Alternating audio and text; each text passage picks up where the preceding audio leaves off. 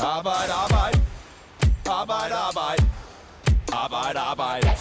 et hundrede og to personer har været udsat for menneskehandel, og det har resulteret i nul domme. Men hvordan kan det være, at det er så svært at dømme nogen for menneskehandel, når vi ser den ene hårrejsende sag efter den anden? Det ser Arbejde Arbejde på i dag. The life is not easy for me. I Senegal går der en mand rundt på en markedsplads og prøver at tjene lidt penge. Den skaldede isse og de grå stænk i det sidste hår, der er tilbage, afslører, at han er oppe i årene.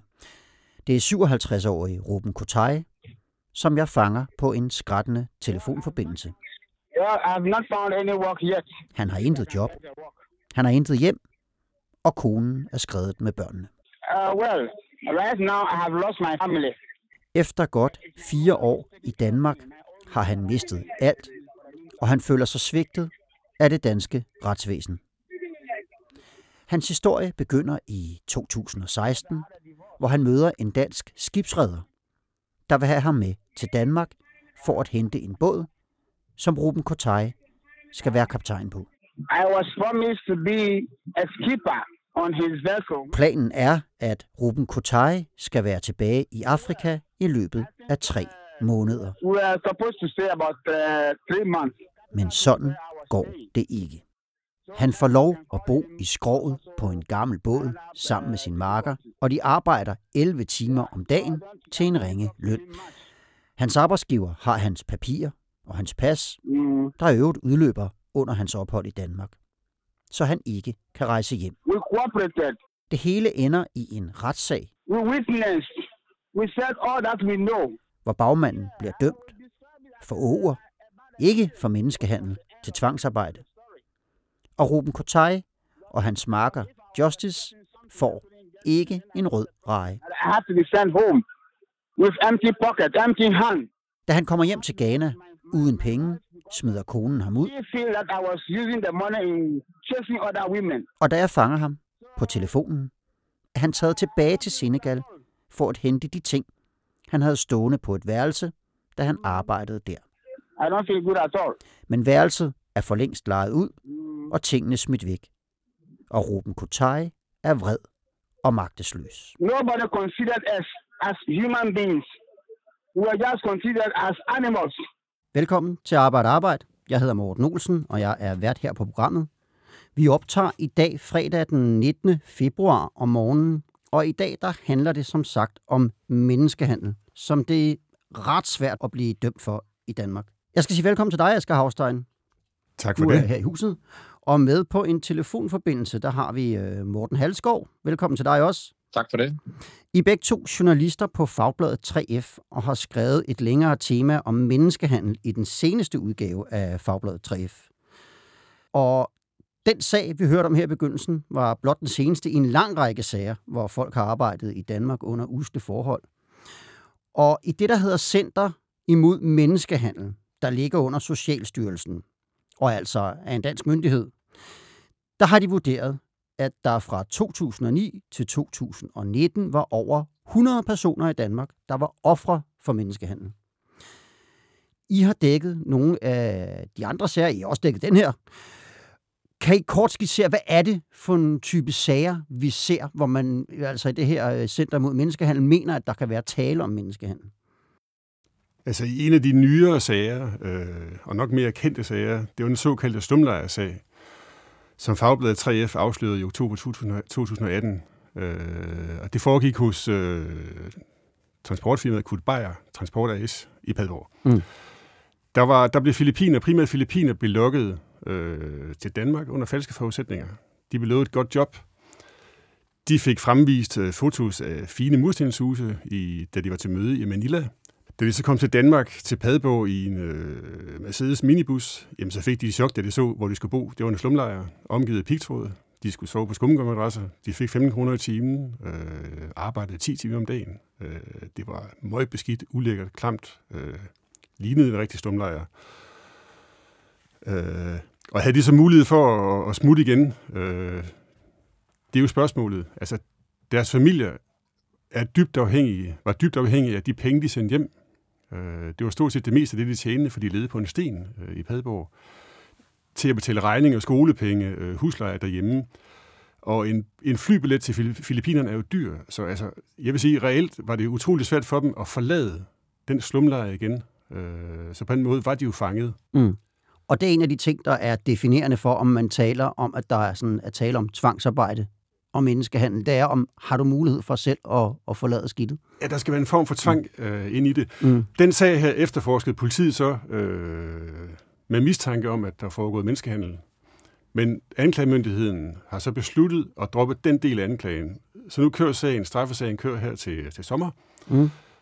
Den del af udladt, der handler om menneskehandel, er udladt, og nu handler det kun i gåseøjne om grov åger. Det er selvfølgelig en, en stærk anklage, hvor der er øh, om risiko af fængselsstraf. Men øh, den del, der handler om menneskehandel, den er udladt. Mm. Og Morten Halsgaard, øh, du har også et par andre eksempler på sager, hvor Center for, eller Center imod Menneskehandel mener, at der måske kan have været tale om menneskehandel. Ja, altså jeg kan måske prøve at fortælle om et par af de lidt tidligere sager, øh, som var for retten, altså hvor det handler om menneskehandel til tvangsarbejde. I begge sager så blev bagmændene frifundet for den her anklage. Men den første sag, det var den såkaldte kældersag. Her var der fire rumænere, som var indkvarteret i en kælder i den tiltalte rengøringschefs hus i Helsingør. Der boede de i underetagen nede i kælderen. Og ifølge politiets anklage i den her sag, så havde de her fire rumænere gjort rent i atten timer om dagen, uden at få løn for det. De har fået frataget deres I D-papirer, og så var de også blevet udsat for trusler om vold. Mm. Og øh, på Fagbladet, der dækkede vi den her sag i to tusind og tolv, og dengang der forklarede sagens otteogtredive-årige rumænske kvinde, øh, Natalia Stojka, hun forklarede til os, at når de var på skolerne øh, og gør rent, jamen, så spiste de alt, hvad de kunne finde i de skraldespandene. Øh, simpelthen fordi de var sultne og havde ikke nogen penge. Og de, øh, ifølge deres egen forklaring, jamen, så var de i Danmark i tre og en halv øh, uge. Og så sker der det, at noget familie fra Rumænien kontakter den rumænske ambassade i Danmark, som alarmerer politiet, øh, som tager ud og finder rumænerne ned i den her kælder øh, i Helsingør. Og øh, vi har fået aktindsigt i, i politiets rapport, hvor de øh, beskriver, hvordan der så ud i kælderen. Og ifølge politiet, så var kælderen uden el og vand. Og de mente heller ikke, at toilettet det kunne skylle ud. Politiet de konstaterede, at hele huset det var præget af rottelort, og at huset simpelthen ikke var egnet til beboelse. Øh, sagen kom så for retten, øh, men derfor forklarede den tiltalte rengøringsboss, at øh, de her fire rumænere de aldrig havde arbejdet for ham. Øh, han forklarede, at øh, han blot havde tilbudt dem arbejdsprøvning sådan to-tre timer øh, på en skole, øh, men han fandt ud af, at han kunne ikke bruge dem. Og så har han så tilbudt dem husly, indtil de kunne komme hjem igen. Og det endte med, at byretten i Helsingør, de frifandt rengøringschefen for menneskehandel til tvangsarbejde, men også for at have udnyttet rumænerne økonomisk. Og i, i dommen, der skriver øh, øh, retten, at øh, anklageskriftet, det opfyldte simpelthen ikke kravene i retsplejeloven, og derudover så havde anklageren heller ikke ført tilstrækkeligt bevis for, at rumænerne havde været udnyttet til menneskehandel. Sagen øh, endte faktisk med, at i første omgang, så, så statens advokat øh, ankede sagen til, til landsretten, men senere så trak han øh, sin anke tilbage på grund af manglende beviser i sagen. Et af problemerne var for eksempel, at, at politiet de havde ikke været ude og opsøge vidner på de her skoler, hvor de har gjort rent. Altså de har ikke snakket med bedellen eller læger eller andre, som kunne have set, at de var til stede, de her rumænere. Og dermed øh, var det påstand mod påstand. Øh, og, og den del øh, blev ikke løftet som bevis. Mm. Så der øh, falder, så der sim- så der falder øh, simpelthen overhovedet ikke nogen dom her? Nej, han blev øh, pur frifundet. Mm. Ja. Øh, så er der den anden sag, som bliver kaldt garagesagen. Mm. Øh, her er der arbejdet en flok rumænske rengøringsmedarbejdere i mere end otte timer om dagen med at gøre rent på offentlige skoler og i børnehaver i Nordsjælland. Og de her rumænere, jamen, de fik en betaling på hver, på hver cirka tre tusind kroner om måneden i kontanter. Den sag her, den var både i byretten og i landsretten, og ifølge Østre Landsret, så de to chefer, de tjente uberettiget adskillige millioner kroner på de her rumænske rengøringsarbejdere. Og grunden til, den hedder garagesagen, det er, at de to bagmænd, de havde indkvarteret de her rumænske arbejdere i en garage uden bad, toilet eller køkken. Og faktisk så øh, mente politiet, at der havde været op til halvtreds rumænere, der havde boet øh, undervejs øh, i, det her, øh, i den her garage. Men øh, bagmændene de blev frifundet for hovedanklagen om menneskehandel til tvangsarbejder. For rumænerne de har ikke været i en situation, hvor de reelt ikke havde nogen anden mulighed øh, end at udføre arbejdet, mente landsretten. Det skal dog siges, at de to bagmænd de blev øh, idømt øh, henholdsvis tre år og to års ubetinget fængsel for blandt andet økonomisk udnyttelse af ni rumænere i sagen. Mm. Så der faldt dom. Det var bare ikke øh, for menneskehandel. Og i går, der talte jeg med øh, Anders Lisborg, der er ekspert i migration og menneskehandel, og har fulgt det her område i mange år. Og han forklarer mig, at lovgivningen i Danmark er meget snæver i forhold til andre lande. Vi kan lige høre, hvad han sagde om det her. Hvis man skal sammenligne med andre europæiske lande, og lande som Danmark kan, kan sammenlignes med, øh, så øh, ser vi i virkeligheden de samme udfordringer øh, i forhold til, hvad der sker på arbejdsmarkedet. Altså, det er de samme sektorer, øh, landbrug, øh, produktion, øh, øh, hvad det hedder, forskellige former for industrier, øh, rengøring osv., hvor vi ser udnyttelse, og det, det ser vi både i andre europæiske lande og i Danmark. Det, der er forskellen øh, ofte, er primært, at man øh, i andre europæiske lande har en, øh, en øh, anden definition. Et land, der har været meget omtalt og ofte brugt som eksempel af Belgien, der har man en anden, mere lempelig lovgivning, hvor øh, menneskehandel, tvangsarbejde eller i det hele taget menneskehandel defineres som Øh, øh, noget, der er i modstrid med øh, menneskelig anstændighed. Og det vil sige, at det er sådan mere åben for fortolkning omkring, hvornår at man mener øh, ved domstolen, der har fundet menneskehandels sted. Øh, og det gør det simpelthen nemmere at dømme. Så Anders Lisborg her, han mener altså, at den danske lovgivning er skruet sammen på en måde, så at det nærmest bliver umuligt at dømme for menneskehandel. Er det noget, som man gør noget ved her i Danmark, og fra politisk hold er opmærksom på? Ja, altså man kan sige, at øh, Anders Lisborg er ikke den eneste ekspert, som mener, at øh, loven om menneskehandel i Danmark, den er forældet, der burde laves om. Det er der flere andre eksperter, vi har talt med, som også mener. Jeg har tidligere talt med en af, af landets øh, førende efterforskere i nogle af de her sager. Han har direkte sagt jamen, øh, altså, til mig, at jamen, man er næsten nødt til at tage øh, bagmanden øh, hvad hedder det, med Øh, hvor han har en lænke om, om medarbejderens øh, hånd eller, eller hvad hedder det, ben, for at man kan blive dømt for det her i Danmark. Og øh, man kan sige, at, at efter dommen her øh, for nylig i sagen med Ruben Koteje og hans marker øh, i Thyborøn, jamen så har vi på Fagbladet lavet en rundspørg til folketingspartier. Og rundspørgen den viser, at der er et bredt flertal for at ændre loven om menneskehandel, sådan så det i højere grad bliver muligt at dømme bagmænd for menneskehandel til tvangsarbejde. Justitsminister Nick Hækkerup, han skriver i en mail øh, til os, øh, handel med mennesker er usel og skal bekæmpes benhårdt. Derfor har regeringen også fokus på at styrke den nuværende indsats mod menneskehandel i Danmark. Og hvis det viser sig, at der er behov for ny lovgivning for at få ramt på flere af bagmændene, så skal loven ændres.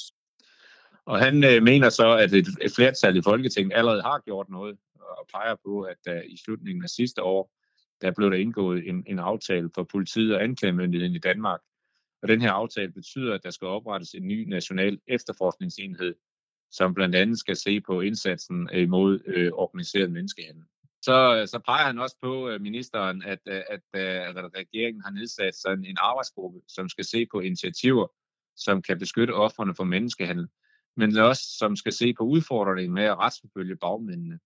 Mm. Og øh, det vi hører, det er, at, øh, at den her arbejdsgruppe, den nu til sommer, skal komme med anbefalingerne om, hvordan menneskehandel øh, kan bekæmpes. Mm. Øh, arbejdsgruppens arbejde er forsinket på grund af corona øh, okay. for beskæftigelsesministeren. Men, men, men som jeg hørte, så er der både noget operationelt i det, og også noget juridisk i det. Man vil kigge lidt på begge dele. Ja. Ja. Asger, du sidder der, derovre og hopper i ud for at og, og Arh, komme det, her. Det, det, det er så meget sagt. Men altså, nu kan vi godt lide at, at, at sammenligne os med, med andre lande. Ja. Og hvis vi gør det, mm. så kan man sige, så er der sgu grund til røde ører, undskyld mm. venner, ja. øh, i Danmark. Øh, Danmarks indsats, den kan man vist roligt sige, den er ikke for god. Øh, I hvert fald, hvis man kigger på den rapport, som det amerikanske udenrigsministerium, de hvert år udgiver.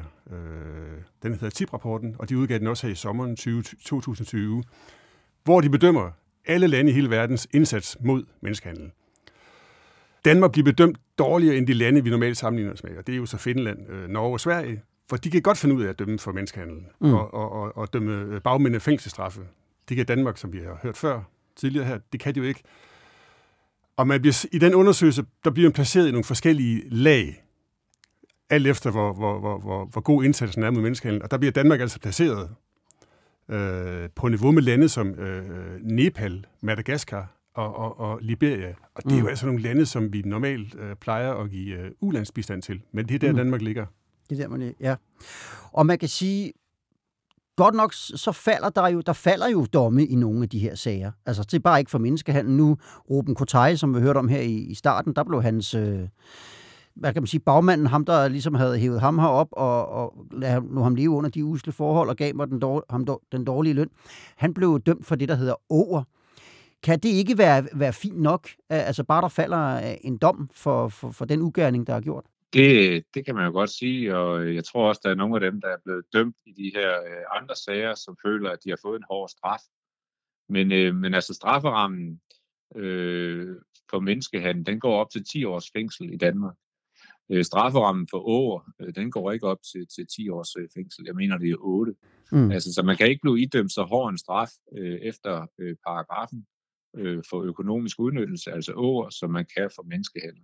Og man kan jo også sige, at, at hvad hedder det, der er jo andre former for menneskehandel end menneskehandel til tvangsarbejde. Der er også menneskehandel til prostitution. Der er menneskehandel øh, til kriminalitet, altså hvor bagmændene får ofrene til at begå kriminalitet øh, i Danmark. Mm. Og i, inden for de her former, der er der blevet dømt bagmænd i Danmark. Men det er der altså ikke, når det drejer sig om menneskehandel til tvangsarbejde, så der er en forskel. Okay, så det er som om, der er et eller andet mismatch øh, der. Jeg vil gerne lige vende tilbage til Ruben Kotejes sag, som vi øh, hørte lidt om i begyndelsen. For en af grundene til, at han sidder i øh, Afrika og er, må jeg sige, virkelig forbandet på det danske system, det er, at han kom hjem med tomme lommer. Han, han fik ikke rigtig øh, nogen kompensation i den der retssag. Asger, hvordan, hvordan kan det være, at... at, at at han ikke fik det, når, når det var bevisligt, at han havde arbejdet til en alt for lav løn i flere år? Altså sagen, retssagen, den gælder jo både Ruben og hans makker, Justice, som, mm. som er blevet snydt på akkurat samme måde. Øh, skibsrederen, han proppede knap tre millioner kroner i lommen, kan man godt sige, øh, ved at snyde dem, snyde dem for løn og feriepenge. Øh, retten i Holstebro fastslog, at de skulle have haft cirka tre gange så meget i løn, som de fik. Så altså, det ligger fuldstændig fast. De her to gutter, de er blevet snydt, så vandet det driver. Vi har så spurgt senere en klager hos statsadvokaten i Viborg, han hedder Henriks Medegaard, om, jamen, hvorfor var den her del af sagen ikke med i, i, i straffesagen i Holstebro. Det havde været meget nemmere. Men altså, så går du på en eller anden måde jura i det. Øh, det kræver, at der bliver anlagt en civilsag nu efterfølgende, hvis de skal have noget af deres penge hjem. Mm. Øh, fordi, han forklarer, fordi retten i straffesagen ikke helt præcis kunne afgøre, hvordan Ruben Koteje og Justice Numo skulle have været aflønnet. Mm. Altså, sagt på en anden måde, ud fra de oplysninger, der ligger i sagen, der lå i sagen, der mener retten ikke, at der er tilstrækkeligt grundlag for at bedømme, hvad skal vi sige, det præcise erstatningskrav. Mm. Altså, for ikke-jurister, så virker det her jo helt ud i hampen, men altså, mm. det er sådan, det er. Ja, kort fortalt siger han, vi ved, de er blevet snydt, vi ved bare ikke for hvor meget, så derfor kan de ikke få noget erstatning. Vi ved ikke præcis hvor meget. Nej. Og lige præcis det der, det spurgte jeg også øh, vores øh, ekspert Anders Lisborg om, om spørgsmålet, det her med kompensation for, for det, man har måttet være udsat for, om det er et problem øh, i, sådan generelt, så han understreger, han vil ikke udtale sig om den konkrete sag, men om det er et generelt problem, at, øh, at, at, at, man ikke, at dem, der de forurettede, ikke får erstatning, og han svarede sådan her. Desværre har det ofte, ikke kun i en dansk kontekst, men også øh, i mange andre, øh, også internationalt set, været en af de svagere, øh, kan man sige, indsatsområder. Altså, man ikke har været god til at sikre kompensation i forhold til øh, de ofre, eller i forhold til dem, der er udnyttet. Øh, og det er selvfølgelig noget af det mest uheldige, fordi at på mange måder kan man egentlig omtale øh, menneskehandel til tvangsarbejde øh, på en anden måde, eller forstå det på en anden måde, næsten som om, at man er blevet frarøvet sin arbejdskraft. Så det er på en måde tyveri af arbejdskraft. Øh, og, og hvis nogen har taget noget fra en, så burde man som det minimum sørge for, at, øh, at, at man hjælper dem med at få det igen, at de er blevet frarøvet. Og det vil sige, at de bliver kompenseret for den øh, billige arbejdskraft, de har leveret. Øh, og det er jo øh, ofte faktisk det, at ofrene øh, for de her former for udnyttelse allermest efterlyser. Så, øh, så det er ofte en af de allervigtigste og bedste former for at hjælpe offer for udnyttelse af arbejdskraft, tvangsarbejde og menneskehandel og kompensere dem. Øh, desværre har det ikke altid vist sig at fungere øh, så, så, så godt. Ja, Morten og Asger, er det også jeres opfattelse med de sager, I har set på, at det kan være svært at få en erstatning? Ja, altså, jeg kan fortælle om den såkaldte altansag, mm. øh, som var øh, hvad hedder det, både i byretten og også i, i landsretten. Der, lykkedes, der, den, øh, der tog retten faktisk stilling til, om, øh, om hvad hedder, de to forurettede, øh, de to ofre for menneskehandel, om de skulle have erstatning eller ej. Og retten tilkendte dem en erstatning på en million kroner. Mm. Øh, de to rumænere, de har gjort rent på en række offentlige institutioner i Rudersdal, og de har tjent tre til fire tusind kroner om måneden for omkring ti timers arbejde om dagen. Og øh, de lavede det her arbejde fra maj to tusind og ni til begyndelsen af oktober to tusind og tolv. Der fik politiet en anmeldelse fra tre F, og så fjernede de de her to rumænere fra rengøringsbossernes altan i en lejlighed i Helsingør. Rumænerne, de har faktisk boet på den her altan i knap tre komma fem år. Undskyld.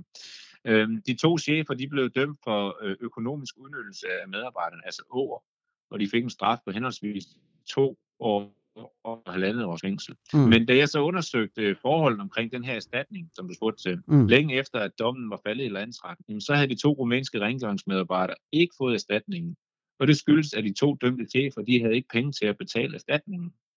Mm. Så selvom ofrene får tilkendt en erstatning, så er det langt fra sikkert, at de så også får pengene. Så derfor kan der sagtens være et problem her. Ja.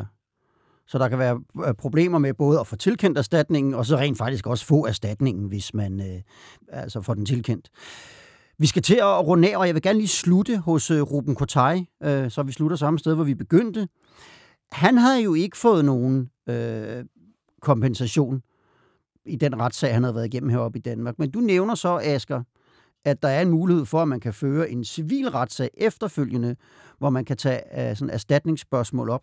Er der nogen udsigter til, at Ruben Koteje her kan få en erstatning for den tabte arbejdsfortjeneste, eller hvad man skal kalde det, det han har været igennem i, i Danmark? Altså, man kan vel godt sige, at uh, Ruben Koteje har uh, et håb at, uh, at klynge sig til. tre F Transport, de har lige i øjeblikket, de har hyret et advokatfirma til at gennemgå alle sagens akter uh, og vurdere sagen. Og når de er færdige med det, så tager tre F Transport stilling til, om de vil føre en civil retssag for at kratte pengene hjem til de to afrikanere, eller i hvert fald en del af pengene hjem.